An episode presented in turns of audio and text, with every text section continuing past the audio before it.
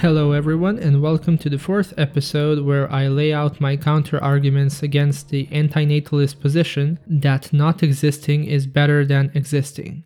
One of my strongest disagreements with this notion is not its content per se, but its implications.